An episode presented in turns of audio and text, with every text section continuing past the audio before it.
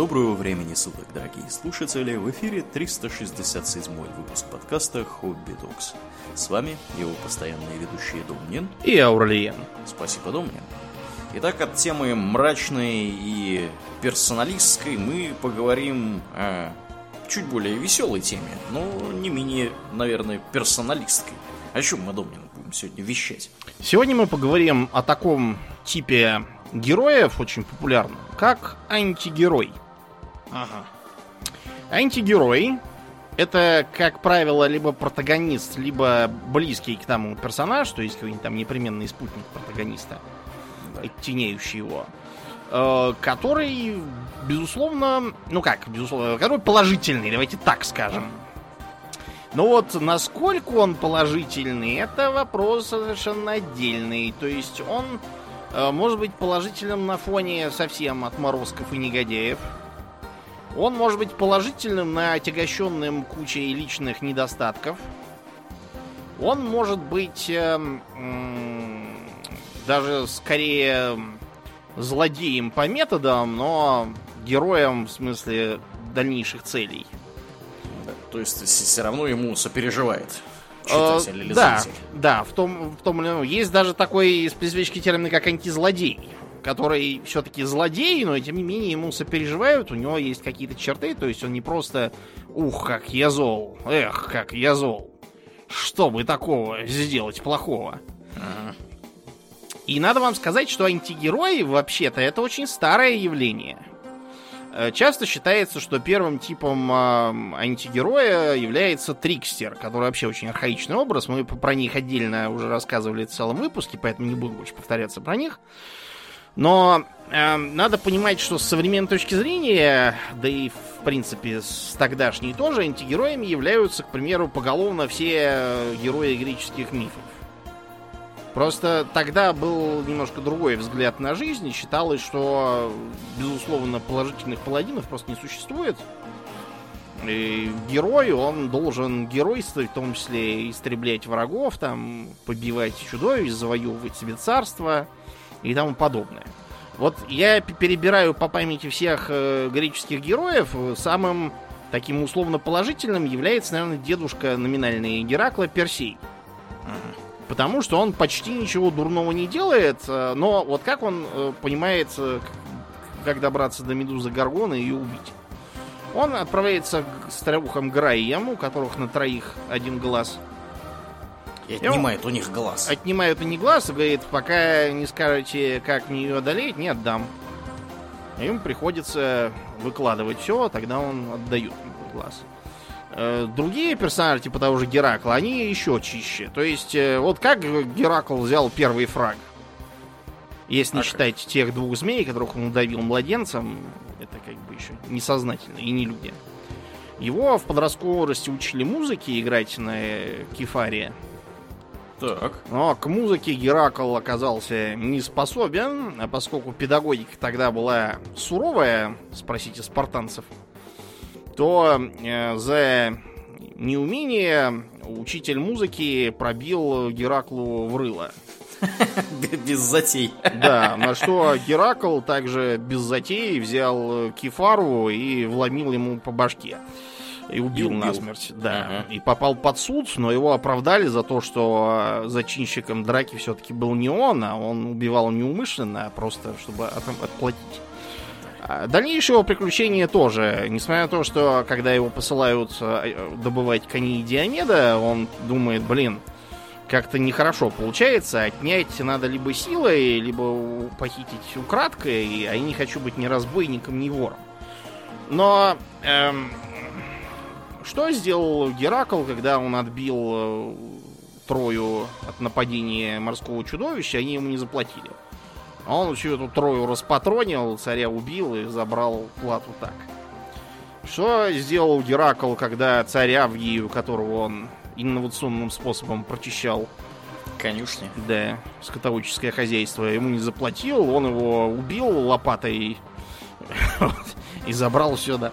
Ну, то есть, э, такой Отморозок, что сказать. Ну, по, по нынешним временам, по да. крайней мере. Тогда считалось, что иначе и нельзя, потому что все мы люди, все мы имеем свои слабости, поэтому если э, хочешь от живой жены жениться на более молодой и красивой, то кто тебе запрещает? Кроме этой самой первой жены, которую тебя неумышленно отравит, пытаясь приворожить обратно. Да, но вообще антигерои как осмысленное явление, именно противопоставляемое сахарно-карамельному такому пряничному рыцарю без страха и упрека, э, появляется скорее в конце 18-го, начале 19 века. Почему так? Потому что 18 век с точки зрения искусства это эпоха классицизма. Ну, не только с точки зрения литературы, с точки зрения архитектуры и вообще искусства как такового. Посмотрите на все эти характерные дворцы с э, фасадом с колоннами и треугольной крышей на них. Пол Питера такими уставлено и, наверное, четверть Москвы. Не говоря уже про другие города. Да уж.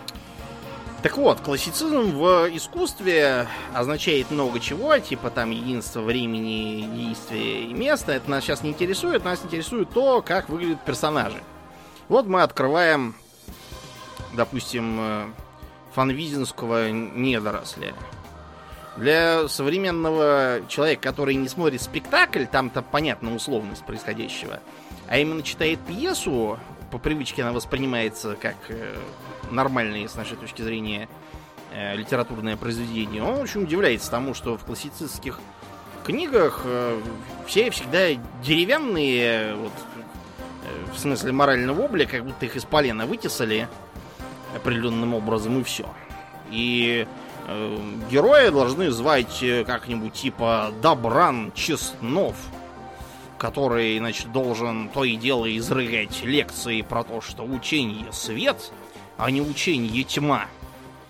И э, он борется со злодеем по имени Подлей Абразинин, который говорит что-нибудь в стиле «хорошими делами прославиться нельзя», и подчеркивает, какой он злой, тупой и жадный. А в конце обязательно женится на богатой наследнице, потому что действительно, что еще жениться, если она не богатая, э, которую зовут э, Краса Благонравина. С современной точки зрения это выглядит довольно потешно, и образы, которые нарисовал Фанвизин, нам запомнились практически исключительно отрицательные. То есть, вот э, как звали, например, э, хорошего э, офицера, который женится на Софье в конце? Сейчас наверняка многие начнут чесать затылок и вспоминать, как там и звали этого совершенно ничем не запомнившегося ходульного такого рыцаря. Да, я не помню, например. Милон его звали, потому что он типа милый. Милашка. А его то ли папа, то ли дядя, я уже знал, короче, старший какой-то родственник, патриарх. Его зовут граф Чистан. Честный. А вот что зато... как бы намекает, да, на моральный губ. Да. А зато все хорошо помнят госпожу Простакову, Митрофанушку и ее брата Тараса Скотинина. Все помнят, что они говорили как будто благородная. Вот, и что я на мне весь дом и держится. И целый день то бронюсь, то дерусь. И Митрофанушки говорит, что наука Иоргафия не дворянская. Извозчик-то ездит, довезет. Потому что, ну вот, э, злодей получился смешными, а герои деревянными. И эта вот деревянность, она многим более молодым авторам не совсем нравилось. Э, надо, правда, сказать, что деревянным был не только э, моральный компас, так сказать, у персонажей, но и сам язык.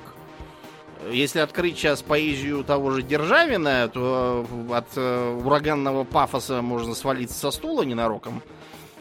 И от того, что там все пишется не привычным нам пушкинским языком, который его, собственно, и пустил в оборот, а какими-то монструозными конструкциями э, не слышат, видят и не знают, покрыты мздою от часа. Вот что, что такое от часа вообще? Вы можете себе представить от часа, покрытые мздою? Я что-то такое лавкрафтианское у меня какие-то а, сатоты, да, из космоса. Так вот, когда на смену классицизму пришел романтизм развитый, на свет появился так называемый байронический герой. Назван он в честь кого, как нетрудно догадаться? Лорда Байрона. Угу. Лорда Байрона, его хорошая знакомая, леди Кэролайн Лэмп, характеризовала очень коротко и емко. Bad, mad, dangerous to know. То есть, э, это очень емкая фраза, ее на русский так просто не переведешь, э, потеряет через смысл. То есть, э, имеется в виду, что он человек дурной, полубезумный, втягивающий всех в неприятности. И Байрон действительно был человек не подарок. Э, при всем своем героизме в самом буквальном смысле, потому что он был тем, кто спровоцировал вмешательство западных держав в греческое восстание и, собственно, поспособствовал победе этого восстания. Иначе бы турки их там всех перерезали. Очень простым способом сел на свою яхту, отправился к грекам воевать за них и там сложил голову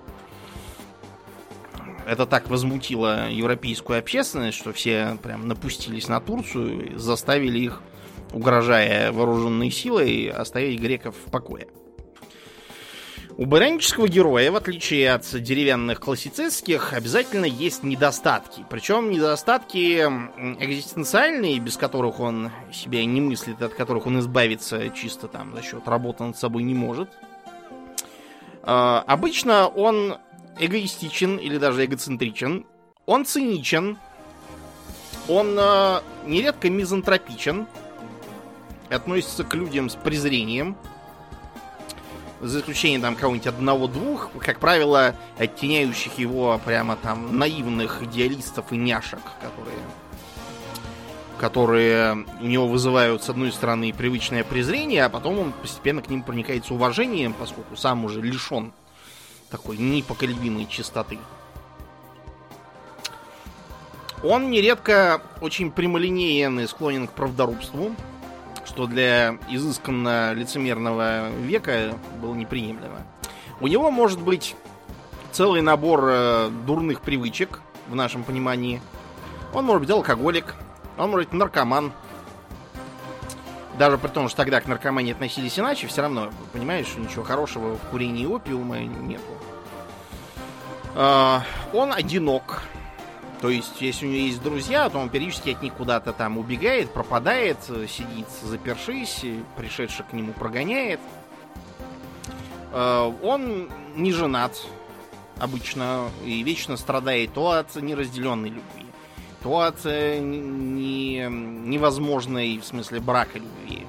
Какой-нибудь там мезальянс, э, типа там любовь к какой-нибудь иностранке, там, с которой невозможно вступить в брак, или какой-нибудь э, богатой наследнице, которую за такого, как он, не отдадут. И в обществе он в лучшем случае ставит себя на сомнительную ступень, его все считают там бритером, скандалистом, убежденным холостяком. Это тоже девиантное поведение, страшное по тем временам. А то и вообще он может быть э, преступник. Самый обыкновенный. Вот, например, у Байрона был такой корсар, который такой разочарованный, когда-то пытавшийся изменить мир к лучшему, но ставший просто разочарованным мстителем всем подряд, кто попался под руки. Вот это байронический герой, Помимо, собственно, байроновских персонажей, можно встретить таких, как граф Монте-Кристо у э, Дюмы. Монте-Кристо, с одной стороны, в своем праве, то, что он мстит со злодеем, которого к черту на рога. И вот, из, из совершенно мелких побуждений каких-то. Э, он э, хорошим людям, наоборот, пытается помочь, там, выручая их по-всякому. Например, своего бывшего работодателя он спасает от самоубийства. Э, потому что у него дела шли плохо, он грозил разорение, и тут в последний момент там прибывают Ну, короче, финансовые потоки в его сторону прибывают, и он может не стреляться теперь. Это типа его был долг, он его отдал и дальше стал мстить. В процессе мщения он капитально поехал мозгами. Например, он стал наркоманом. Он постоянно курит гашиш, он употребляет опиум, часто в смеси с гашишом. И похоже, что у него серьезное нарушение сна, потому что, чтобы спать, он закидывается э, пилюльками гашишно-опиумными. Не, попро- не пробуйте повторять это дома, кстати. Да, не надо так делать. Э, или, например, такой момент. Э, его слуга Али, он его спасает от казни, но как? Ему, этому Али, должны были отрезать язык в первый день, а во второй день отрубить голову. Так вот, он просто подождал, пока ему язык отрежут, а потом, чтобы голову не отрубили, выкупил его. Нормально. И, а я всегда хотел иметь немого слугу. Как удобно. Угу. И самому ничего отрезать не надо, очень хорошо. Да уж. А, другой пример того же Дюма это его мушкетеры. Потому что Дюме пришлось специальные предисловия писать э, потому, про то, что это был другой век, что тогда считалось нормальным ничего не работать, э, бухать, играть, проматывать деньги, э, участвовать в очень сомнительных и даже, в общем, изменнических интригах из соображений дворянской чести жить за счет проституток, э, заводить э, внебрачные связи и т.д. и т.п. Э, скажем, Атос буднично избивает слугу без злобы, а просто так, типа, в качестве дисциплинарных мер. Арамис там, когда ему какой-то гражданин грязью обрызгал и бьет ему рыло. Вот, то есть такие персонажи сомнительные точки зрения государственного строительства. Интересно, что в трех мушкетерах есть еще и такой типаж, как антизлодей. Это, в общем, подвид антигероя, давайте сегодня так считать. Кардинал Ришелье. Он как бы антагонист э, Д'Артаньяна и остальной братьи, и он э, пытается там устроить всякие неприятные и бесчестные с их точки зрения махинации, они с ним борются. Но вообще-то Ришелье, он борется за благо государства. И вот и единственный вообще нормальный человек чуть ли не на всю эту Францию. Все остальные либо э, бездельники, либо воры, либо интриганы, либо еще кто похуже. Типа Миледи. А, из э, чуть более позднего проявления, правда, эволюционировавшего, это два капитана. Не те два капитана, про которых Каверин писал, а капитаны Блад и Немо. Капитан Блад у Рафаэля Сабатини описан как, э, с одной стороны, эталон чести у него такой внутренний стержень. Если он что-то считает плохим, он этого делать не будет. Э, он э, вступается за всяких обиженных и оскорбленных, но при этом, во-первых, он пират. Это означает, что он на постоянной основе захватывает корабли, режет там команду, а же не собирается просто так все подарить. Э, постоянно бьется с испанцами, э, грабит э, их города, в том числе в союзе с индейцами, которые тоже не прочь пограбить. Грабить города так, чтобы все было вежливо и благородно, никого не зарезали, не изнасиловали и не избили. Это задача невыполнимая даже сейчас, наверное тогда тем более. Э, потом он постоянно всех своих соперников унижает. Все время. Как физически, так и словесно. Почему бы и нет, собственно. Да, все, все так э, очень цинично это делает. То есть, скажем, эм, испанского адмирала, который помешался на почве мести ему, он несколько раз унижает, и особенно в последний раз, когда заявляет ему, что лучше бы он э, занялся каким-нибудь другим делом, а то с мореплаванием у него что-то не ладится. Видимо, и на этом моменте адмирал, видимо, окончательно раздавлен и действительно пропадает из повествования. Правда, это все в триквеле, не в оригинале, но неважно. Капитан Немо у Жюля Верна тоже такой черненький герой, э, он тоже помешался на почве мести. потере семьи, угнетении уродины англичанами. Он э, терроризирует этих англичан, топит их корабли, э, жертвуя, кстати, своими людьми в процессе. Ведет себя холодно и отстраненно. Попавших к нему в плен фактически профессора Китобоя и слугу э, держит на положении узников. Э, постоянно их э, так вежливо, правда, но над ними все время посмеивается, типа того, что капитан, мы встретили на острове дикарей. Он да ну. Где только не встретишь на этой планете дикарей. И всячески показывает, что для него эти папуасы с, с копиями отравленными, они принципиально ничем не хуже, чем какие-нибудь там англичане или еще кто. Вот. И поэтому с ним в итоге протагонист расстается, хотя ему очень жаль, и он, когда совершает побег, больше всего боится даже не того, что капитан разгневается, там их убьет, а того, что он будет огорчен попыткой их побега, поскольку он все-таки персонаж трагичный и симпатичный.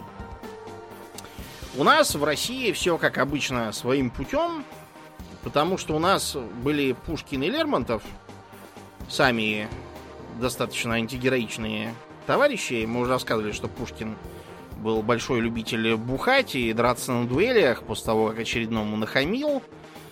Да, если бы не Дантес, его бы, наверное, все равно завалили в итоге. Да, где-то в интернете есть список, с кем он там, когда на дуэлях дрался. Там вообще какое-то фантастическое количество. Я, когда его увидел, поразился, что его так поздно замочили. Ну, это специфика был... тогдашних дуэлей. Их старались проводить не вплотную, где не промахнешься, а там с расстояния в 30 шагов, а пистолет-то гладкоствольный, да. технически устаревший лет на 30-40.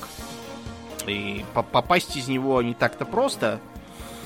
Главное, что ты пострелял, я пострелял, ну и разошлись на этом месте. Так вот, у Пушкина можно вспомнить, во-первых, антизлодея Пугачева в «Капитанской дочке».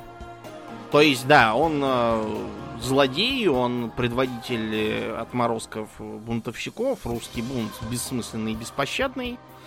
Он исповедует такую гопскую мораль, когда, помните, он рассказывает э, Гриневу, что есть калмыцкая сказка про орла и ворона, и орел хотел жить 300 лет как ворон, и для этого, типа, надо питаться падалью. Он сказал, не, я лучше буду жить 30 лет, но питаться живым мясом. Типа вот, и Пугачев тоже, я лучше э, умру не своей смертью от рук правительства, чем буду питаться мертвечиной, которую подбрасывает. А из протагонистов можно вспомнить, разумеется, Евгения Онегина и Печорина у Лермонтова.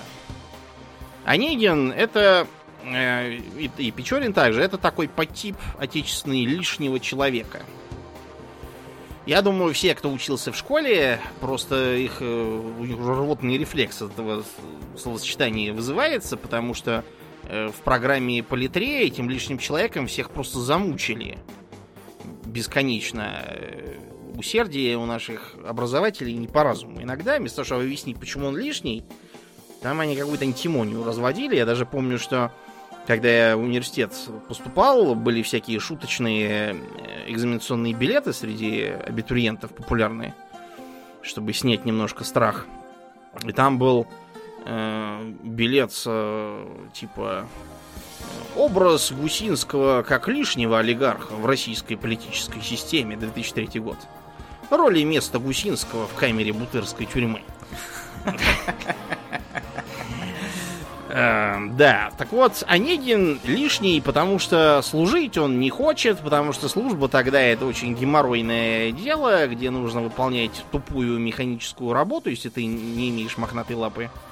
Э, получать трехкопеечное унизительное жалование, тратить кучу своего времени, которое Онегин предпочитает пробухивать и проплясывать по балам.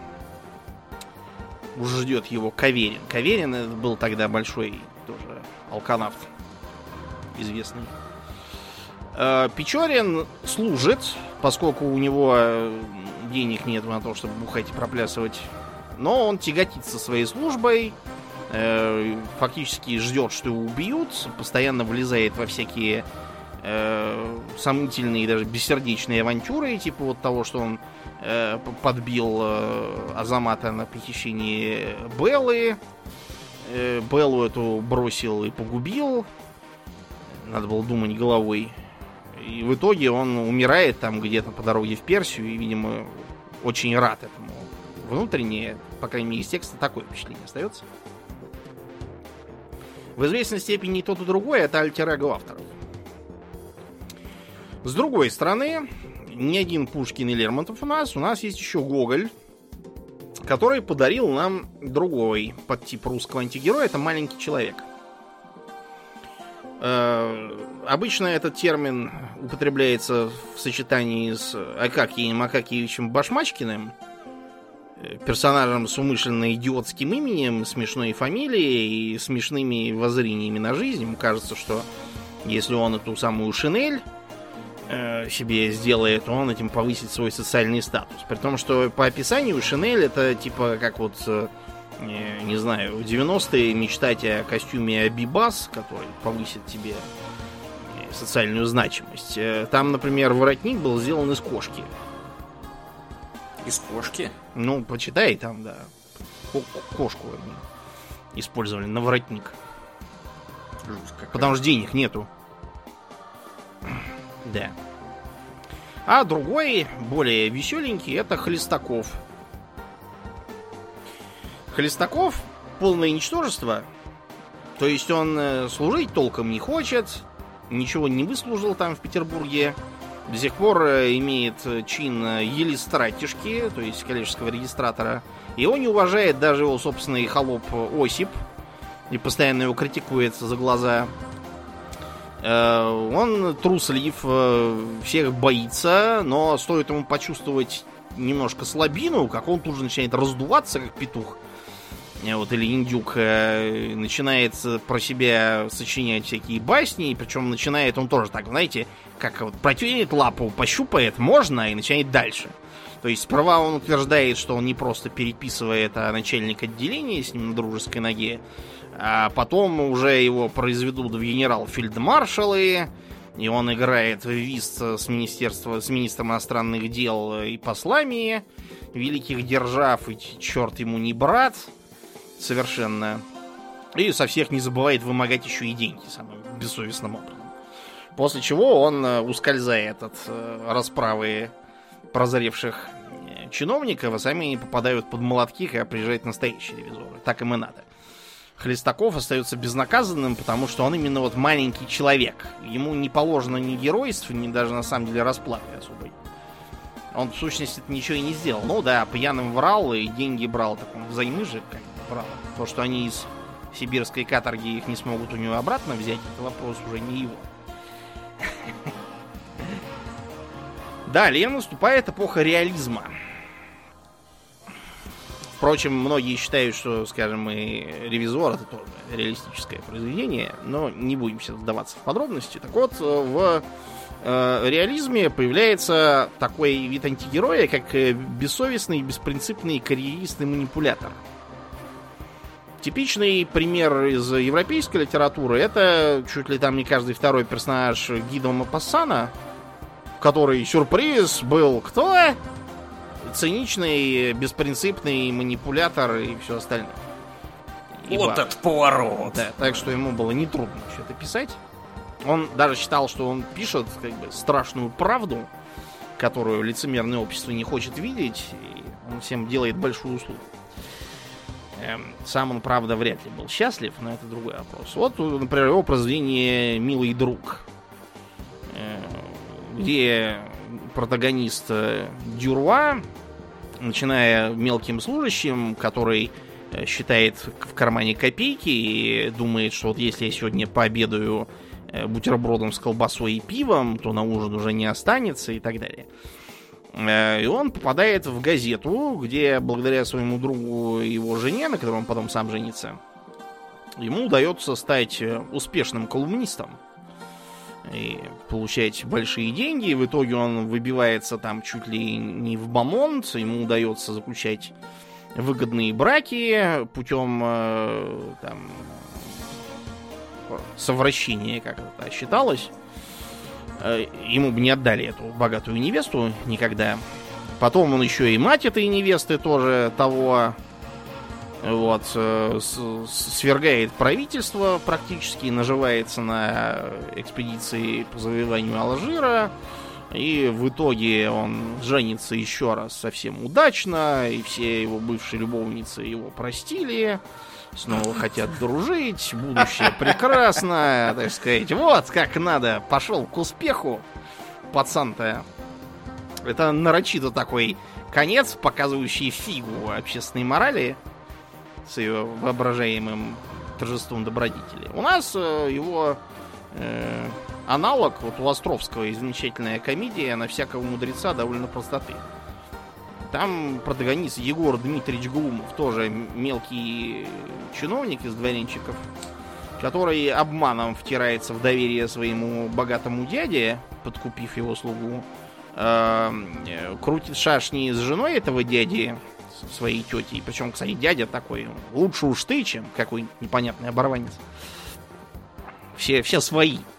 Э, втирается благодаря влюбленной в него тетке в доверие к двум начальникам, одному старому, перед которым он такой весь раболепный консерватор, э, и молодому, перед которым он такой, типа, весь революционный, непримиримый сторонник реформ.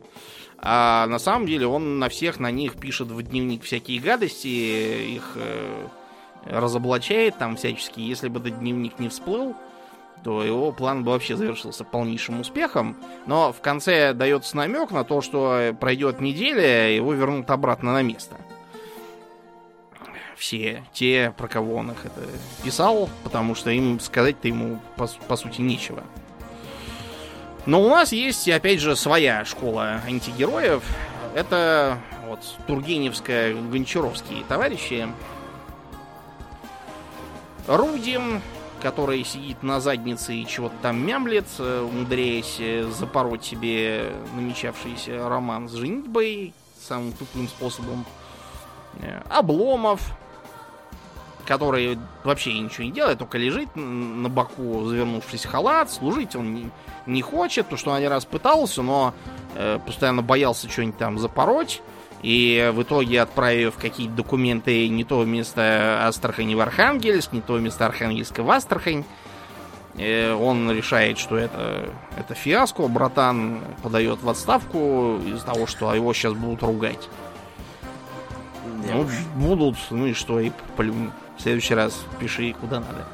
Что-нибудь уволят за это, что ли? И Обломов это еще очень хорошо. Он, по крайней мере, никому особо не вредит, кроме себя. И в итоге от ожирения и прочего нездорового образа жизни, там, видимо, помирает от инсульта. Как его друг Штольц не пытался его тащить.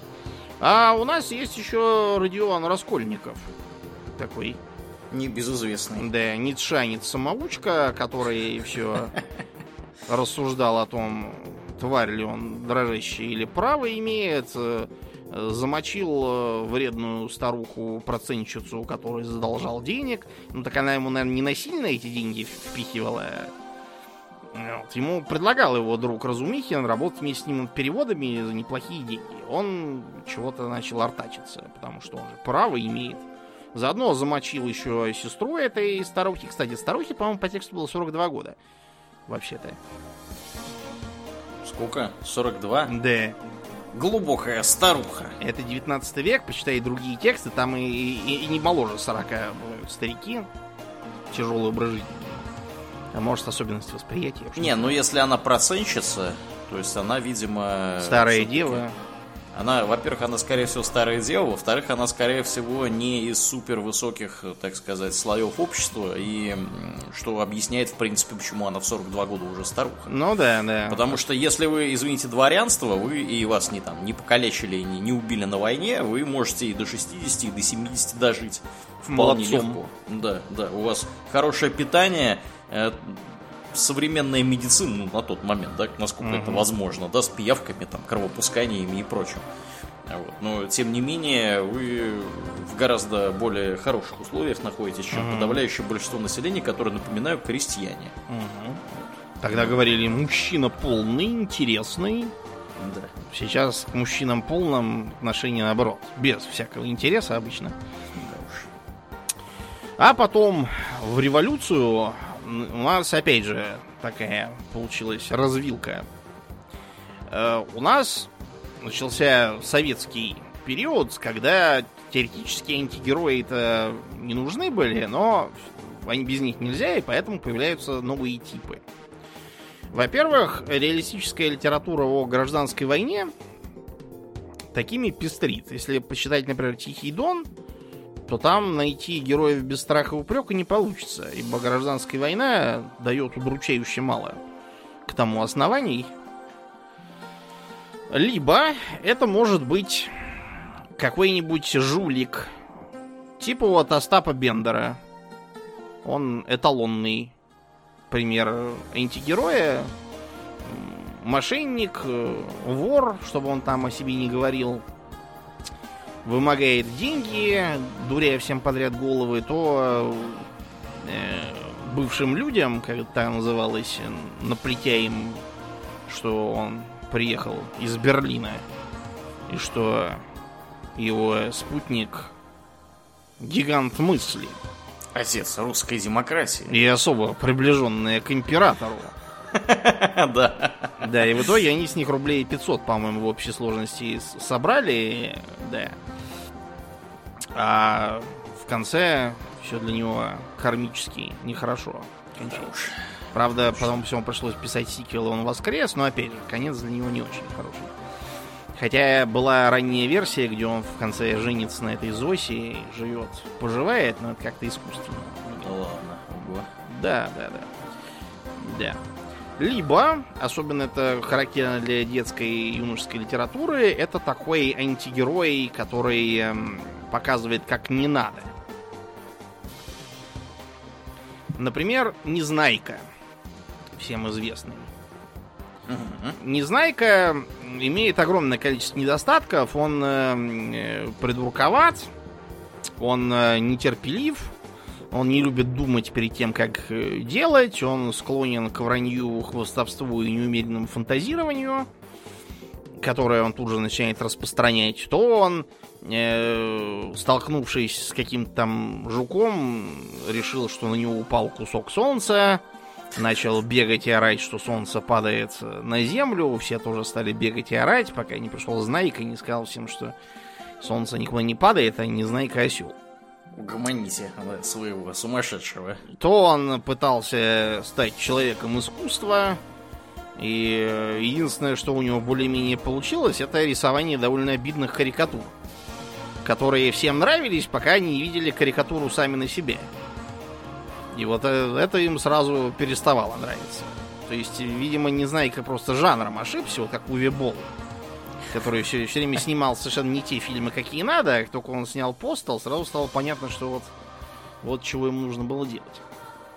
Музицировал он тоже ужасающим образом, да, и стихи сочинял такие абсурдистские.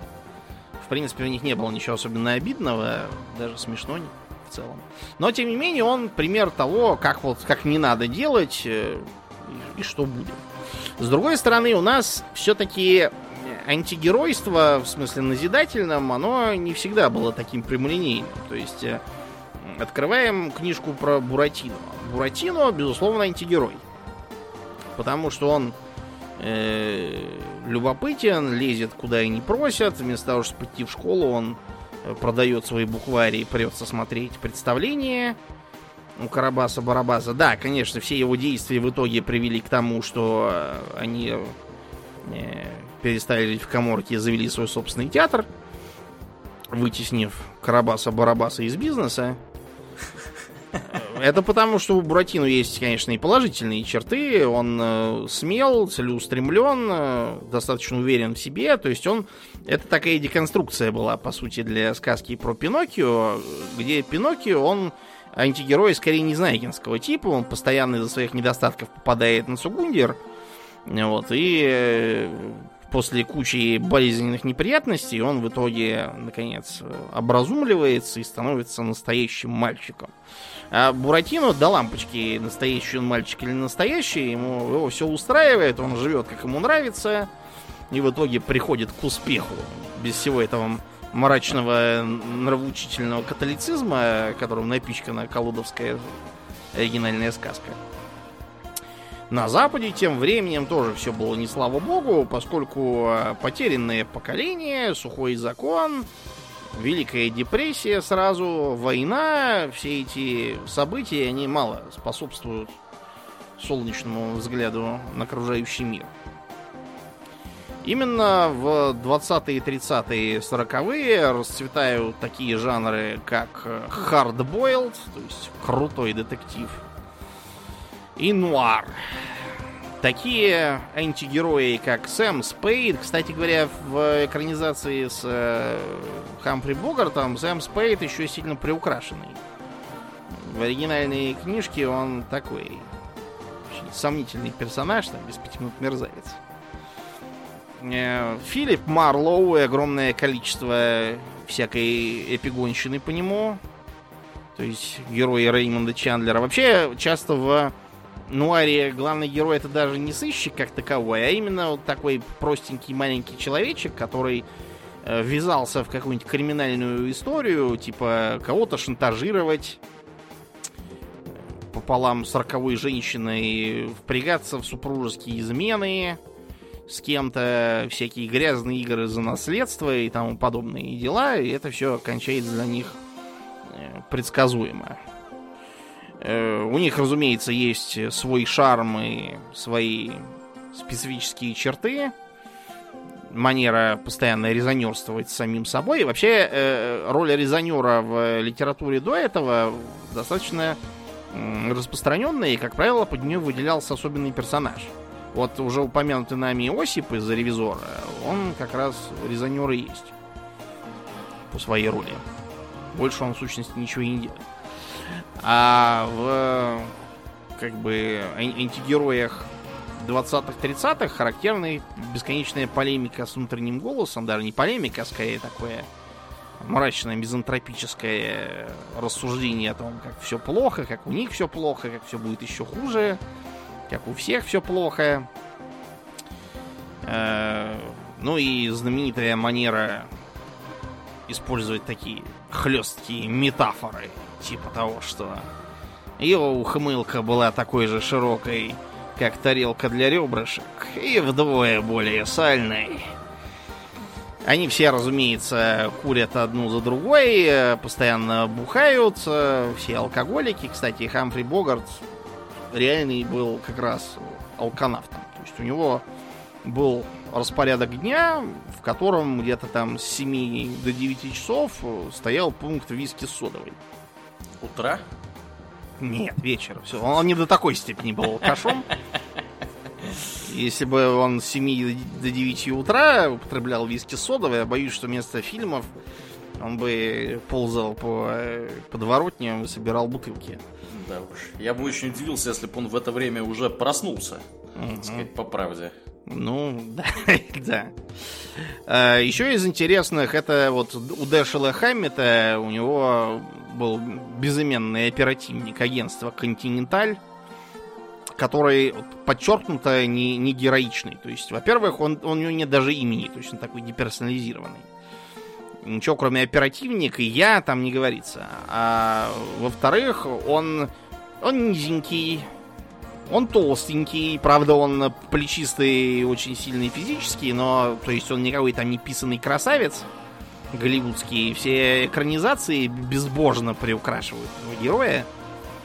Типичный пример, вот я думаю, многие смотрели с э, Брюсом Уиллисом «Герой-одиночка», как у нас надмозгово перевели «Last Man Standing». Это вольная экранизация кровавой жатвы Хэммета. Такая относительно точная, по крайней мере, время действия не меняется. Но вот то, что Брюс Уиллис не похож на низенького толстенького оперативника, это есть. Правда, характер удался. Вот как раз Брюс Уиллис антигероев играет очень хорошо. Еще интересный э, жанр гангстерского кино тогда же появился, так называемый. В русском языке нет такого слова, но раз уж термин появился, придется использовать его. Э, к такому антизлодею той поры можно отнести лицо со шрамом.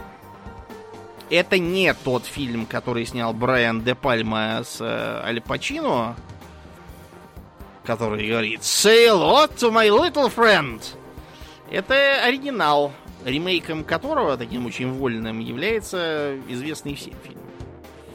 Так вот, э, лицо со шрамом, он был такой попыткой развенчивать э, обаяние братвы, э, развенчать лично образ Аль Капоне, которого многие считали за пример для подражания, пошедшего к успеху.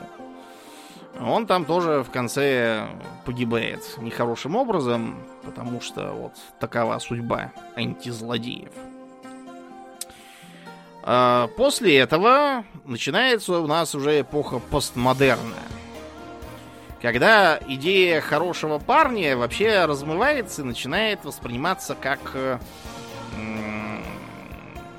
не натуральное, не естественное, опять же, карамельное, то есть примерно так, как когда-то воспринимался классицизм. И начинается череда антигероев э, слэш антизлодеев, которые э, при том, что они более сильные и самостоятельные личности, чем типичные антигерои 20-30-х, все равно несут э, очень специфический набор недостатков. Вот Клинт Иствуд очень любил таких играть. Это и долларовая трилогия, примеру, где он играет безымянного. Один это герой или три разных? Вопрос отдельный, считается, что один. Он молчалив, он циничен, он эгоистичен, он думает только о деньгах – он, э, кстати, во многом является отсылкой к тому же Дэшулу Хэмминту с его кровавой жатвой, если вы посмотрите на фабулу первого фильма A Handful of Dollars. Э, он ни с кем не дружит. Он э, не стремится бороться со злом там, и искоренять, наводить справедливость. Эм, он склонен к всякому мошенничеству и жульничеству. Вот в третьем фильме, где он зарабатывает тем, что сдает Туко за деньги на повешение, потом стреляет, перебив веревку, Туко ускакивает на лошади, тут его потом догоняет, и они его сдают в соседний город. Когда деньги за Туку давать перестают, он его после очередного раза говорит «до свидания» и уезжает. А Туку остается в пустыне и чуть не погибает. После чего загорается жаждой мести и преследует этого Клинта. Э, подобный, ну не подобный, но тоже антигерой у Клинта Иствуда получился в его трилогии про грязного Гарри. Даром, что тот э, не сомнительный охотник за головами, а самый настоящий полицейский.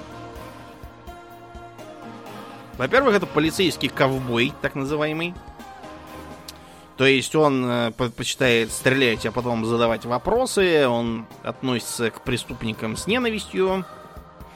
Он мало с кем ладит. Про него говорят, что он э, ненавидит снежков, нигеров, караедов, э, реднеков. Э, там длинный список, короче. А караеды это кто? Это ирландцы. Спросить. Ага. Ну, то есть... Да. Ну, тоже голодали кору, ничего. Не знал. Э, это как бы шутка, потому что как минимум три пункта. Он белый, он ирландец, и он этот, католик. Относится к нему самому. То есть он ультра-мизантроп, который даже к себе относится без особого э, пиетета. Э, все помнят эту сцену, где он э, решив пообедать, становится свидетелем попытки ограбления. Вот, он э, нападает на грабителей, стреляя из своего револьвера, э, вынуждает одного из них врезаться на машине там в какую-то витрину. Раненого негра рядом с дробовиком, э, значит, он э, провоцирует схватить дробовик и попробовать его застрелить, читая ему свою шикарную фразу про то, что поскольку это магнум 44-го калибра, Он может напрочь снести тебе башку. И ты должен задать себе один вопрос. Повезет ли мне? Поскольку негр решает, что ему как-то не везет в этот день, Гарри убирает револьвер и собирается уходить, но негр говорит, постой, я должен знать. То есть кончились там патроны или все-таки один был. И что делает Гарри? Он разворачивается, стоит револьвер, направляет на негра и спускает курок. К счастью, для негра оказалось, что патронов там все-таки не было. А если бы был? Да. Будем надеяться, что на самом деле Клинт Иствуд прекрасно помнил, сколько там патронов, и так попугать решил. И я на это надеюсь. В антизлодеи тем временем пролезают откровенные бандиты. Хрестоматийный пример — это художественное произведение Марио Пузо под названием «Крестный отец», в котором как бы хороших персонажей-то и нету. Вот кто там, кто там хороший? Майкл Корлеоне, ну да, он поначалу хотел всячески дистанцироваться от э, своей семьи бандитизма, записался в колледж, э, нарочно пошел добровольцем на войну, при том, что его отец ему всячески пытался помешать его, типа, служить непонятному государству, это зашквар. Дослужился там до капитана, был награжден, ранен в бою с японцами, после чего, наконец, комиссован к вещей радости семьи. Но начавшаяся криминальная война вынуждает его участвовать, и он постепенно погружается шаг за шагом все глубже в дебри, теряет свою первую жену, э, убивает э, своего зятя, лжет э, своей жене, что ничего не знал. Жена его пытается за это бросить. Его названный брат Том, рискуя, в общем-то, головой за такую инициативу, едет мирить ее с ним. Да, и в итоге кончается тем, что жена его начинает ходить в церковь и регулярно молиться, потому что понимает, кто такой ее муженек. Его папа, который типа образец чести и доблести, на самом деле таковым выглядит только на контрасте с другими. С отморозками и негодяями, с, например, педофилом, продюсером Вольцем, в фильме это все исчезло, а вот в книжке есть. Только не в том э, кривом пересказе для слабоумных, который у нас попадается периодически вместо перевода в оригинале. Э, наркоторговец Солоццо, впрочем, потом семью все равно втравляют наркоторговлю, типа это веяние времени, ничего не поделаешь. Э, с циничным интриганом Барзини и так далее.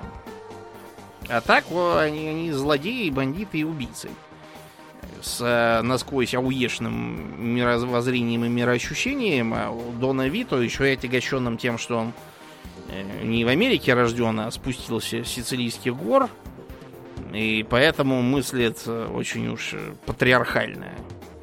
Например, своей дочери Констанции, когда выясняется, что муж-то убьет, он говорит, ну а ты веди себя так, чтобы он тебя не бил. Примечательно, что его старший сын, э, Санни, не разделяет таких ценностей. Он тоже в Америке родился, и чуть-чуть посовременнее. Он собирается жить, ехать бить зятя смертным боем. Угу. Что ему, кстати, один раз даже удается. Правда, выжить это ему не помогает. Развивается и фэнтези поскольку еще в 20-е, 30-е появились первые проростки, если э, ранние около фэнтезиовые произведения, они все же трактовали о персонажах э, скорее классического геройского типа, ну вот э, у Эдгара Райса Бэрроуза его Тарзан, который вот просто э, средоточие всех мыслимых добродетелей, каких только можно было придумать. Эм, он э, благороден, э, справедлив, силен, эм, способен на бескорыстие и самопожертвование. То есть, например, когда выясняется, что его возлюбленная должна выйти замуж за мужика, который в отсутствие его, Тарзана, среди живых и вообще существующих на свете, он же родился-то в Африке уже, и нигде не записан, э, этот мужик является лордом Грейстоком, вместо него имеет все его богатства и имения, он э, отказывается как э, от богатств, так и вообще от фамилии Грейсток, потому что иначе получится, что женщина, которую он любит, выйдет замуж за нищего в итоге. На такой фокус, как деньги забрать себе и сказать, давай теперь выходи за меня, он не может пойти, вы что? Это бесчестие. И злодеи ему попадаются тоже такого кристаллизованного типа, вроде злого русского Николая Рокова, его нехорошего подельника Алексия Полвича. Вот, и с ними никаких компромиссов тоже нету. А вот э, начиная с э, Говардовского Конана, вот э, тут уже идет такая амбивалентность. То есть Конан, конечно, идет к успеху. Он э, крут и симпатичен, но при этом он все-таки варвар. Он бывает и э, ограниченным, и непродуманные действия всякие совершает в себе в итоге в убыток. И так далее. Еще мы можем вспомнить Лавкрафта. Вот у Лавкрафта сплошняком антигерои. Не потому, что с современной точки зрения там все расисты конченые какие-то, а потому что там все сплошь маленький человек, который узнал то, что ему не полагалось знать, или столкнулся с чем-то, с чем он не может бороться. У него случаев, когда злодеев удалось э, относительно малыми потерями победить, можно посчитать по пальцам. Какой-то был рассказ, где протагонист вместе со своим дядюшкой в итоге отбивался от монстров с помощью огнемета и какого-то там рентгеновского излучателя. Дядюшку, правда, в процессе убило все-таки. Рентгеновским излучателем? Нет, монстры, по-моему, убили в итоге. Ага. Они там ко- кое-как отбились. Это чуть ли не исключительный случай. Обычно у него там все либо сходят с ума, либо кончают с собой, либо попадают в психушку или в тюрьму, или там э, видят сны про то, что они рыболюды, или еще что-нибудь такое происходит с ними. Никакой победы над ктулхами они не одерживают, потому что с точки зрения автора это невозможное дело абсолютно. Надо знать свое мелкое место. У нас в Советском Союзе в послевоенный период с антигероями как бы не то чтобы не задалось, просто э, они все очень, э, очень специфичные и индивидуальные. Вот, э, например, всем известный Глеб Жеглов. Глеб Жеглов в книжке и Глеб Жеглов в сериале, которые сняли, где его играет Высоцкий, это персонажи, в общем-то, разные. Во-первых, отчасти и сам образ был подрихтован, и кое-какие еще неприятности не попали в сериал. Например, последняя сцена, где Шарапов приходит и видит, что сослуживица Варя с усыновленным малышом стоит и ждет его. В книге ничего подобного нет. Варя Синичкина погибает. В сериал этого... Вот не... этот поворот. А в сериал не вставили по требованию худсовета, я так понял. А аргументом было то, что э, вы представляете, в каком настроении люди в понедельник пойдут на работу? Да, все логично. Не поспоришь. Да, таким образом получилось немножко другое. И из-за этого речь дяденьки, с которым они в коммуналке живут про то, что наступит эра милосердия, так называется изначальная книга, она как бы пропадает в туне. То есть Жеглов, да, суров э, и не очень чистоплотен, типа того, что он подкидывает кошелек вору, просто потому что настоящий кражу он его спалить не сумел. Вор должен сидеть в тюрьме, и, и все. Сам вор от этого охреневает и не совсем. Он э, ведет себя как такой эталонный злой полицейский с задержанным супругом убитой, с которой началось все это расследование, э, он э, не вполне не вполне чистоплотно ведет себя с девицей ручечника, сказав, чтобы его проводили на автобус. Она думает, что на автобус до дома, на автобус, в смысле, милицейский. До тюрьмы автобус. Да. А в книге скорее подтекст такой, что эм, во-первых, Шарапов немножко другой. Он э, войсковой разведчик, там все-таки э, в фильме он какой-то уж очень няшный получился. А в книге он был как раз разведчик, который там режет глотки часовым, за языками там ходит и так далее. То есть э, не, не няшный совсем. И Жеглов подается как э, отживающий тип милиционера такого злого. А потом вот как бы наступит эра милосердия, где будет новый тип, такой как Шарапов. И в более поздних произведениях Вайнеров Шарапов там уже какой-то там полковник, и уже, правда, не центральный персонаж, а скорее там, на, мани... на манер короля Артура. А в фильме получилось по-другому. Частью из-за харизмы Высоцкого, а частью из-за упомянутых мной изменений. Образ получился сильный, пусть и антигероичный, безусловно, но все-таки не настолько темный, как в э, книге, где он ближе к отрицательному, чем к положительному персонажу.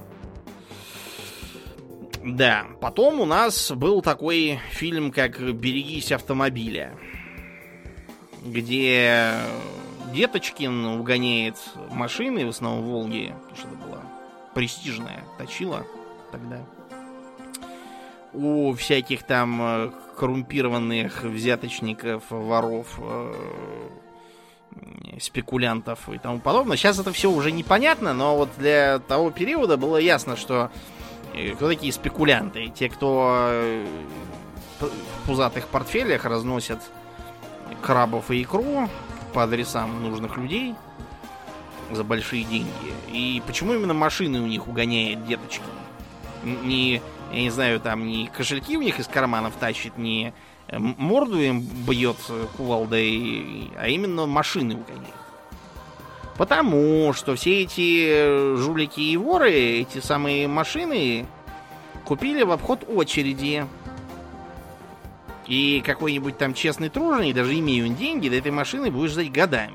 Такова была система распределения у нас замечательная. Что приходилось годами ждать. А жулики за счет тех, кому они забывают налево всякое, они хорошо живут. Вот поэтому деточки решил именно эти машины воровать. И э, поэтому, когда его ловят, то сажают его, по-моему, только на полгода. Там не говорится точно насколько, но явно ненадолго, видимо, на полгода он решает, что больше так не будет. Такой вот получился антигерой, с одной стороны, трогательный, и с другой стороны, в конце-то он угоняет машину у честного человека по ошибке. И таким образом понимает, что его вигилантская деятельность, она к чему хорошему на самом деле не приводит. Это подсвечивается, кстати, и милиционерам, которые с ним спорят. Он говорит, каким образом вы боретесь с жуликами? Вы крадете у одних жуликов и продаете другим жуликам. Типа вот этого лютеранского пастора, по-моему, которого он в Прибалтике перегоняет машину, начинаете какие-то вопросы там. Вы типа там священник. Он говорит, ну и что? Ездить тоже надо на чем-то. В таком духе. Да, и, наконец, в после военном фэнтези тоже появляется свой... Э, ну, не свой, а скорее там такая эволюция интересная происходит. Когда нам Толкин показывает своих э, протагонистов Хоббити и Властелине колец, протагонисты эти хоббиты. То есть э, существа маленькие, не особо могучие, не способные рубать там противников направо и налево, как э, Леголас, особенно в фильме. И тем не менее, именно они э, совершают необходимые действия. То есть тот же, скажем, Бильбо, он э, не убивает Голлума. Потому что вот пожалел его, как потом объясняет Гэндальф. Это в самом конце «Властелина колец» сыграет, потому что Голлум э, нечаянно уничтожает кольцо с стремлением обладать.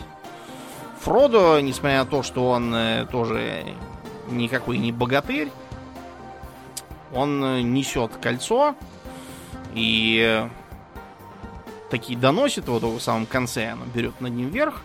Это неудивительно, потому что на последних этапах они уже шли исключительно силе воли, голодные, ослабевшие, э, бросившие почти все снаряжение, чтобы хоть как-то тащиться. И понятно, что обратно они не собирались уже. Без снаряжения не дойдешь.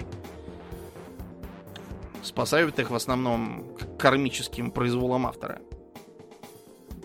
Почему они эти герои? Вот потому что это маленькие человеки, которые, тем не менее, имеют в себе стержень и желание сделать то, что нужно. И не случайно в конце и Бильбо, и Фродо отправляются куда? В Валенор они да, отправляются. отправляются на запад, потому что и тот, и другой безнадежно покалечены кольцом и войной. То есть Фродо страдает одновременно и от воздействия кольца, и от ПТСР во все поля. Да уж. И во многом именно из-за того, что вот он маленький человечек, который не, не предназначен был для таких свершений, но тем не менее их с честью перенес. Почти. Почти с честью, почти перенес. Спасибо Голубу. Но те, кто пытался продолжить за Толкином идею высокого фэнтези, они на такое обычно ну, не хватало. Они в основном писали про рыцарей без страха и упрека, которые там побивают драконов и прочих, спасают принцессу и живут долго и счастливо. Потому что все-таки Толкин это Толкин, а его эпигоны это его эпигоны. И все равно через некоторое время маятник качнулся. Во-первых, с популяризацией темного фэнтези, во-вторых, с общими сдвигами в э, мышлении как авторов, так и читателей. Э, то есть можно, например, вспомнить сагу о кольце, где очень такой неоднозначный э, Рейстлин где очень сомнительные персонажи попадаются, та же самая Китиара. Это, правда, во многом объясняется тем, что книга-то писалась как? Как э, новелизация партии в настольную ролевку, которую Маргарет Уэйс и Трейси Хикмен играли. И, например, почему Китиары, по-моему, вначале нет, потому что она рассорилась с остальными и не хотела играть в это дело. То есть там это во многом от эм, как бы от условностей драконов подземелья отталкивается, что говорит на самом деле в пользу этой системы как таковой.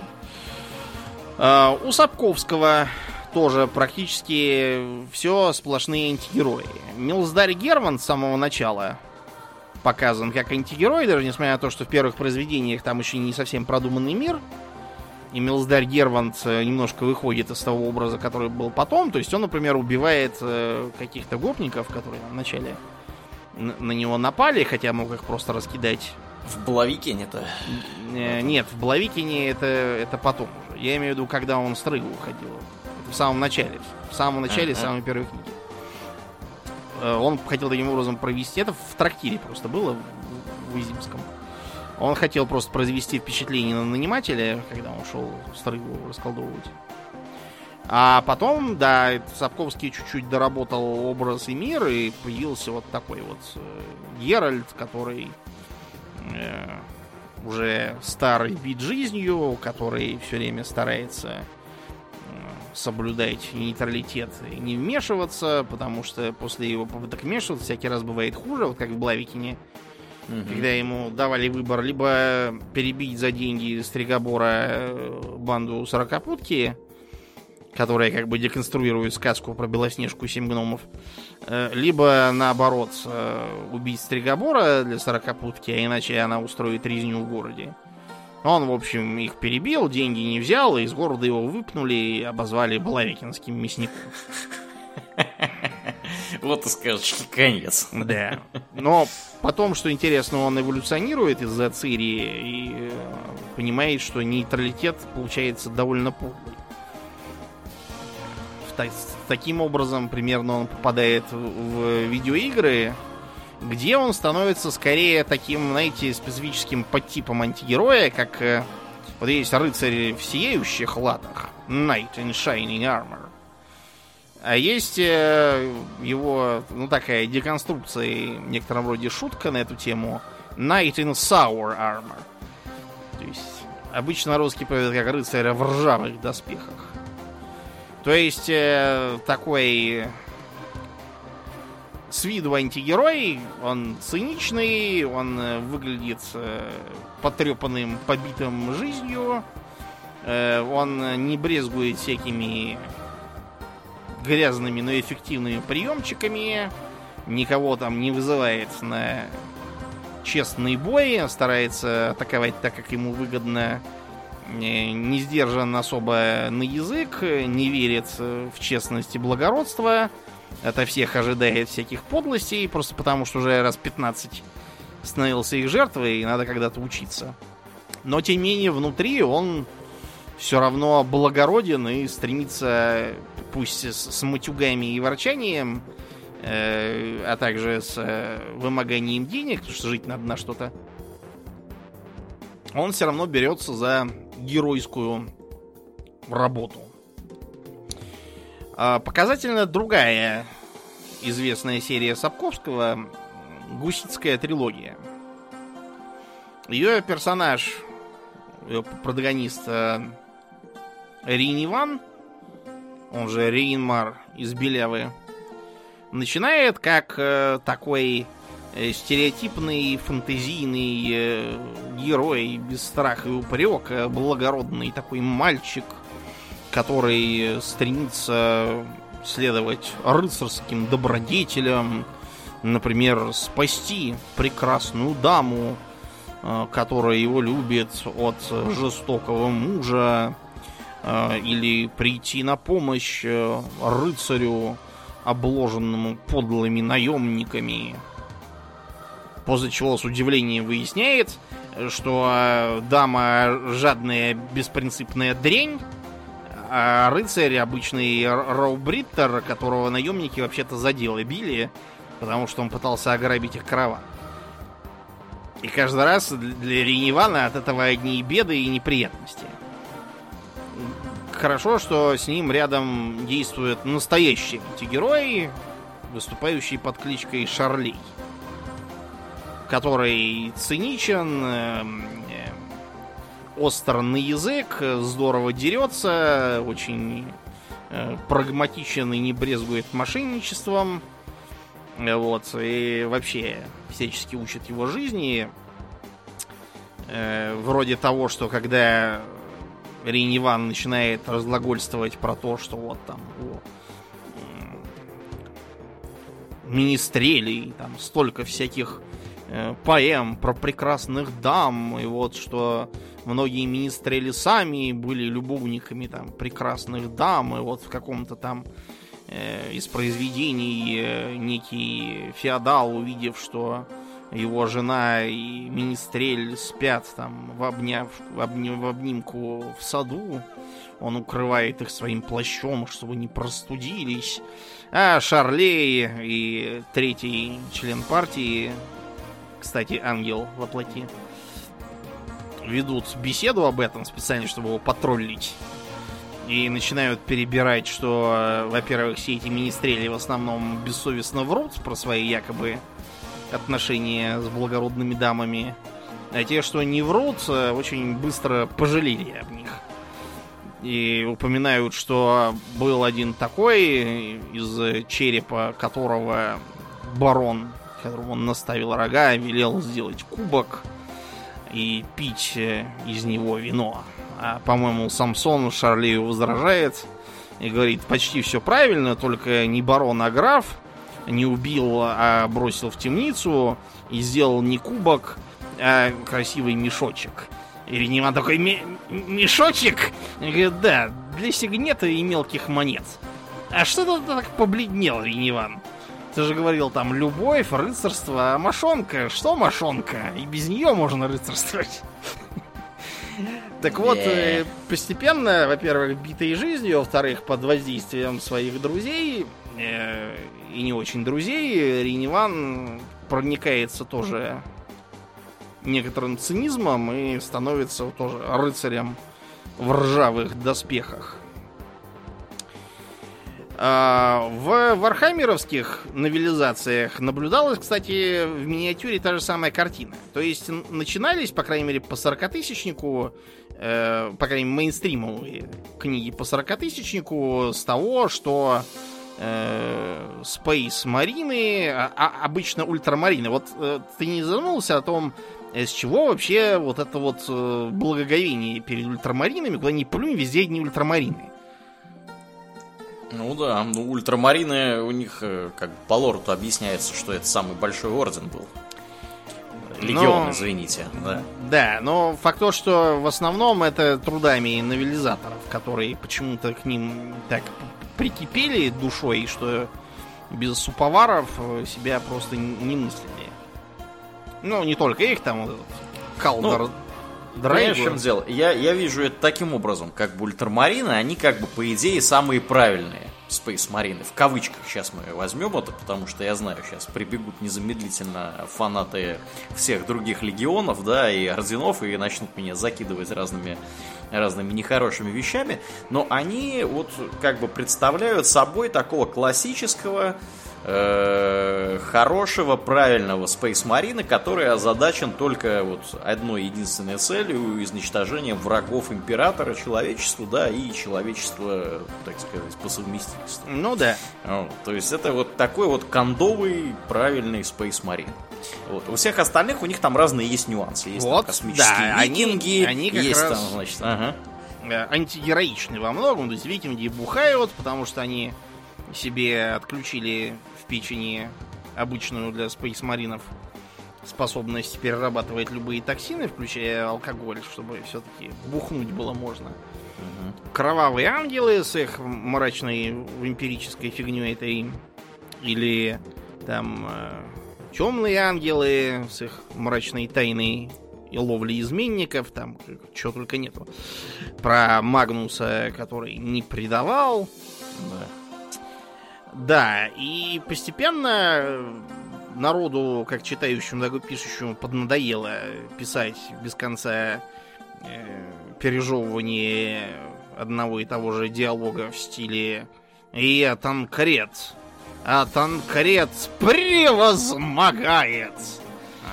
И появились, э, во-первых, комиссар Каин, который очень циничный, эгоистичный, такой очень, как называется, прагматичный герой, который, правда, о себе думает хуже, чем он есть, но репутация у него во многом такая не совсем э, основанная на том, на чем все думают. И насквозь его видит только один человек, инквизитор Эмберли Вейл которая, от лица которой, собственно, и ведется повествование всегда. То есть там Но все книжки, а, они... Она типа редактор, да. Она редактор архива, да, да, да, извините, да. он, конечно, он, конечно, собственные записи пишет сам, да, а она как бы их вот э, редактирует и компилирует. Сноски пишет, да, к ним. Меня особо порадовало, где когда была такая приквельная история, где он по э, пустынной планете путешествовал от орков и оборонял там какая-то была девица-слесарица, и там в сноске было видно, что Вейл бы эту девицу экстерминировала. Да, да, да. Нет, ну там, там просто это, какие шуры-муры происходили с этой девицей, судя по ну, всему. Это. Судя по описанию, там намеки делаются на это. Да, да, да. да. Это четвертая книга для тех, кто интересуется э, комиссаром, да. Угу. Да, и про инквизиторов, особенно про известного Григория Изенхорна. Угу. А, вот, и его коллегу увечного по телепата. По опасному бизнесу, да? Да, да. Там тоже все, все максимально сурово, что надо убить тысячи, чтобы спасти миллионы и так далее. А комиксы у нас остались еще. Так, не охвачены. Да. Э, в комиксах э, антигерои начали подступать ближе к 80-м годам и достигли пика в 90-х, потому что Там даже был такой специальный термин, как антигерой 90-х. Это не значит, что они все были именно в 90-е придуманы, просто э, пик популярности пришелся на это. У нас в стране из известных событий антигерои 90-х это э, гражданин в спортивном костюме с пистолетом ТТ. Но поскольку в США все было не так, они, наоборот, в 90-е все радовались и плясали благодаря концу истории, вот, у них антигерои 90-х это другое. То есть э, в золотом веке кое-какие антигероические черты попадались. У того же Бэтмена, например, он там не гнушался и убивать, и револьвером пользоваться, по-моему. А, вот. А в Серебряном веке, после введения кодекса комикса, все наоборот выхолостили до э, полнейшего карамельно-сахарного э, духа. Все стали просто э, героями вот от и до. И это вызывало у многих э, изжогу. Э, поэтому в 80-е и 90-е э, пошел другой типаж. То есть супергерои, которые не то что имеют там недостатки, они могут вообще из их недостатков практически состоять. Просто определенным образом их сочетание э, заставляет их э, бороться там со злодеями всякими и тому подобное. Э, типичный пример это Каратель, про которого он сериал можно посмотреть на Netflix. Не только сериалы, комиксы про него. Ну, да. понятно, он много где был. Он, например, был в э, мультсериале про Человека-паука 90-х годов. И этого паука пытался отловить. Покарать. Да, да. То есть он, в отличие от того, что предписывается кодексом комиксов, без разбора валит злодеев, Э, иногда и, и не совсем злодеев, там без разбора, с э, супергероями другого типа, которые их получают, они все время цинично там, над ними насмехаются и издеваются. Uh, у них либо суперсил нет как таковых, как уже карателя. У него суперсила это фургончик, загруженный пушками и патронами. Вот, и полное отсутствие каких-либо привязанностей в жизни, поскольку семью он потерял, злодей. А может быть, что их э, силы имеют темное происхождение. Ну вот, например, Спаун, который демонический герой с демонами все время общается. Или, скажем, Веном, у которого инопланетный злодейский симбионт зубастый с нечеловеческой логикой. Или вот э, Дэдпул, который, во-первых, сумасшедший, во-вторых, изуродованный раковой болезнью, которая, однако, не дает ему умереть даже при самых тяжелых травмах, он выживает. Вот. А, апофеозы это, наверное... Это, наверное, хранители, конечно. Все, я думаю, помнят эту сентенцию рошаховскую про то, что этот город боится меня. Я видел его истинное лицо. Улицы продолжение сточных канав, а канавы заполнены кровью. Когда скопившаяся грязь похоти и убийств спенится им до пояса, все шлюхи и политиканы посмотрят вверх и возопят «Спаси нас!» А я прошепчу «Нет!» Вот э, это, кстати, было, наверное, такой реакцией Мура на то, что кругом остатки Серебряного века, он хотел нарисовать такую жесткую альтернативу. После чего, кстати, э, все так полюбили их, что тут же стали клепать э, подобные же комиксы и переделывать уже существующих супергероев на такие антигероические версии, и Алан Мур плюнул и сказал, что он вообще не этого добивался. И чуть вообще не забросил всю эту комиксовую идею. Да уж.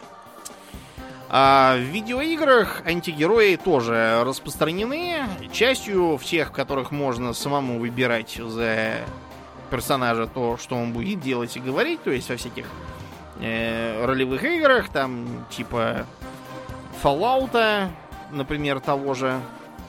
Э, Fallout, правда, тут еще так подходит э, с натяжкой, поскольку там даже если ты не играл злодея старался вести себя хорошо, у тебя периодически будут проскакивать такие сценки, типа того квеста, где нужно было найти красавчика Ллойда и вернуть украденные им деньги. И надо было его привести на Голгофу, чтобы он копал заминированную могилу. И когда он будет опираться, надо будет ответить ему, что на свете в два типа людей. Те, кто с пушками, и те, кто копают. Это, разумеется, отсылка к хорошей, плохой и злой.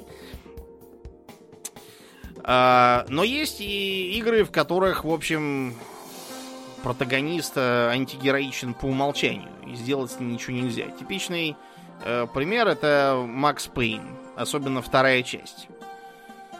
Где у него все есть и алкоголизм. Ему даже там пишут на телефон начальства, что ему надо ходить в группу анонимных алкоголиков. А то уже совершенно никакого с ним слада нет. Э, запретная любовь к разыскиваемой преступнице, которую он фактически несколько раз отмазывает и даже убивает ради нее свою коллегу. Да, она, конечно, коррумпированная сама по самой не могу и сообщница другого злодея, но все равно расстреливать сослуживцев э, по причине их коррумпированности закон как-то не одобряет. Ну и плюс его монологи, которые постоянно идут в комиксах, которые там заменяют заставки. Типа того, что Влад был прав, выбора нет, только прямая дорога. Это потом приходит такая иллюзия, когда спрашиваешь, почему я, и а что если. Когда оглядываешься и видишь развилки, какой ветвей деревца бонсай или ветвистой молнии. Если бы ты делал что-то по-другому, то не ты, кто-то другой сейчас оглядывался бы в прошлое и задавал совершенно другие вопросы апофеозом антигероичности стала третья часть, причем я ее за это не люблю. Я считаю, что они там переборщили с, антигероичностью э, и с э, однообразием методов демонстрации этого. То есть выглядит обычно так. Эх, какой же я старый бесполезный алкоголик. Вот и сейчас, пока я вам тут толкаю телеги про саможаление, какие-то бандиты в масках уже уволокли опять э, моих подопечных, которых я должен был защищать, бегом их спасать. И когда это, по-моему, несколько раз подряд происходит, уже начинаешь задаваться вопросами и думать, что, может, ему пора того, на пенсию уже. То есть из него какой-то телохранитель странный получается. А в последнее время, для завершения антигерои и антизлодеи практически слились. То есть, такое бывало и раньше, когда, скажем, э, антизлодей был настолько дьявольски харизматичным, что ему даже в старые такие морализаторские времена дозволялось в конце уйти, если не при своих, э, то, может быть, даже и, с плюсом. Э, типичный пример Джон Сильвер.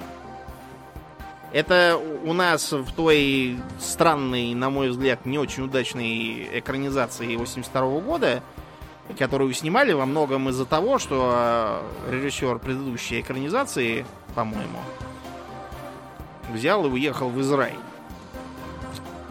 Таких экранизаций нам не надо, поэтому сделали другую.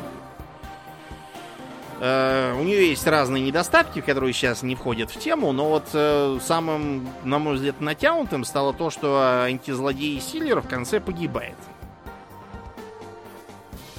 Почему-то его стреляет отравленным дротиком из духовой трубки, тоже идиотский на самом деле э, пример от Себетины, э, Бен Ган. И он типа умирает. Зачем морской черт сценаристу в зубы? Не знаю. Так ну, вот. Так это это неправильно, что вот а, а явно отрицательный персонаж остается безнаказанным. Ты что, это же плохому учит. Всех, ну, не знаю, повесь его на рее тогда уже, а не этот идиотизм с какими-то летающими по воле Божьей стрелками.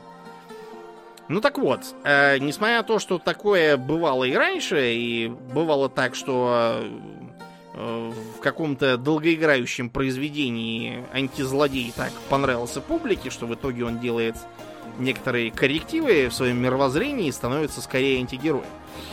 Э, тот же Веном, да, например.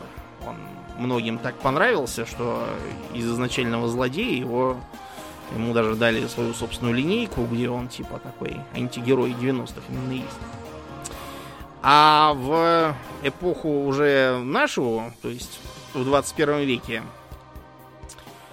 э, такой вышел странный сплав. Временами он получается сыгранным откровенно плохо и искусственно. Когда персонаж как бы по всем понятиям злодей, но типа автор доказывает, что он типа хороший, не мы такие, жизнь такая, типа им предлагается переживать, даже есть некоторая фанбаза у него. А, бывают случаи более тонкие. Вот, например, есть сериал про Ганнибала Лектора с Матсом Микельсоном в главной роли. Ну, не в главной, а в роли этого самого Ганнибала. Он там настолько филигранно сыграл, что ему из-за него все смотрят, ему все сопереживают, и э, то, что он там всех замораживает, пилит пилами и употребляет перорально, как-то это все ему прощается и забывается. Частью из-за сценария, частью из-за мастерства, собственно, Микельсона. Те, кто смотрел, помните, как он там филигранно готовит на камеру постоянно? Типа того, что он там подбрасывает яйцо куриное, э, оно падает, он на пути у него над сковородой ребром ставит лопаточку, оно точно посередине так падает, скорлупа разлетается в сторону, а яйцо плюхается на сковороду. Так вот, это не дублер. Это сам Микельсон так умеет. Они звали какого-то повара, специалиста по всяким фокусам, чтобы он это сделал, но Микельсон сказал, что он и сам справится, и оказалось, что он уже давно этому выучился и хорошо умеет. Эм, получилось, да, довольно забавно. Добавляет ему э, харизматичности. Вот такой вот интересный типаж, сильно эволюционировавший со временем, и сейчас будем надеяться, что он тоже не остановится поскольку в нашу эпоху моральная амбивалентность как бы must have и абсолютно хороших героев и абсолютно плохих злодеев за пределами там каких-нибудь совсем детских произведений э, или чего-нибудь там уровня Doom, где можно стрелять, а можно не стрелять. Можно очень много стрелять, не приветствуют. Так что будем наблюдать за развитием. А на сегодня все. Да, будем закругляться. Как обычно, мы благодарим наших подписчиков у Дона Патреона, Аделя Сачкова, Алекса Лепкала, Атлантия, Даракса Фортуна, Лена, Николая, Нобу, Носталжик Берда, Нухина, Ежа, Ника Перумова Философского камня, Жупила империализма, Одного злого фалафеля и Романа Хабибулина. Огромное спасибо вам, ребята, за то, что вы остаетесь с нами. Э, те, кто на нас еще не подписан, приглашаем подписаться. Вы, по сути, пропускаете половину подкаста, если вы не подписаны. Вот, сделать это очень просто. Э, patreon.com slash hobbitox. Э, за мзду малую можно приобщиться к после шоу, к выпускам экстра и к разным другим интересным вещам, которые там время от времени дополнительно к этому происходят. Э, также напоминаем, что у нас есть группа ВКонтакте, канал на Ютубе, где у нас тут Думнин в последнее время э, разворачивается с морем воров. Уже там шестой эпизод у него, да, его да. веселых приключений. Это, правда, надо сказать спасибо нашим подписчикам, поскольку это они меня сманили. И со мной, собственно, ходят под парусами, бросают якорь, да. палят из пушек.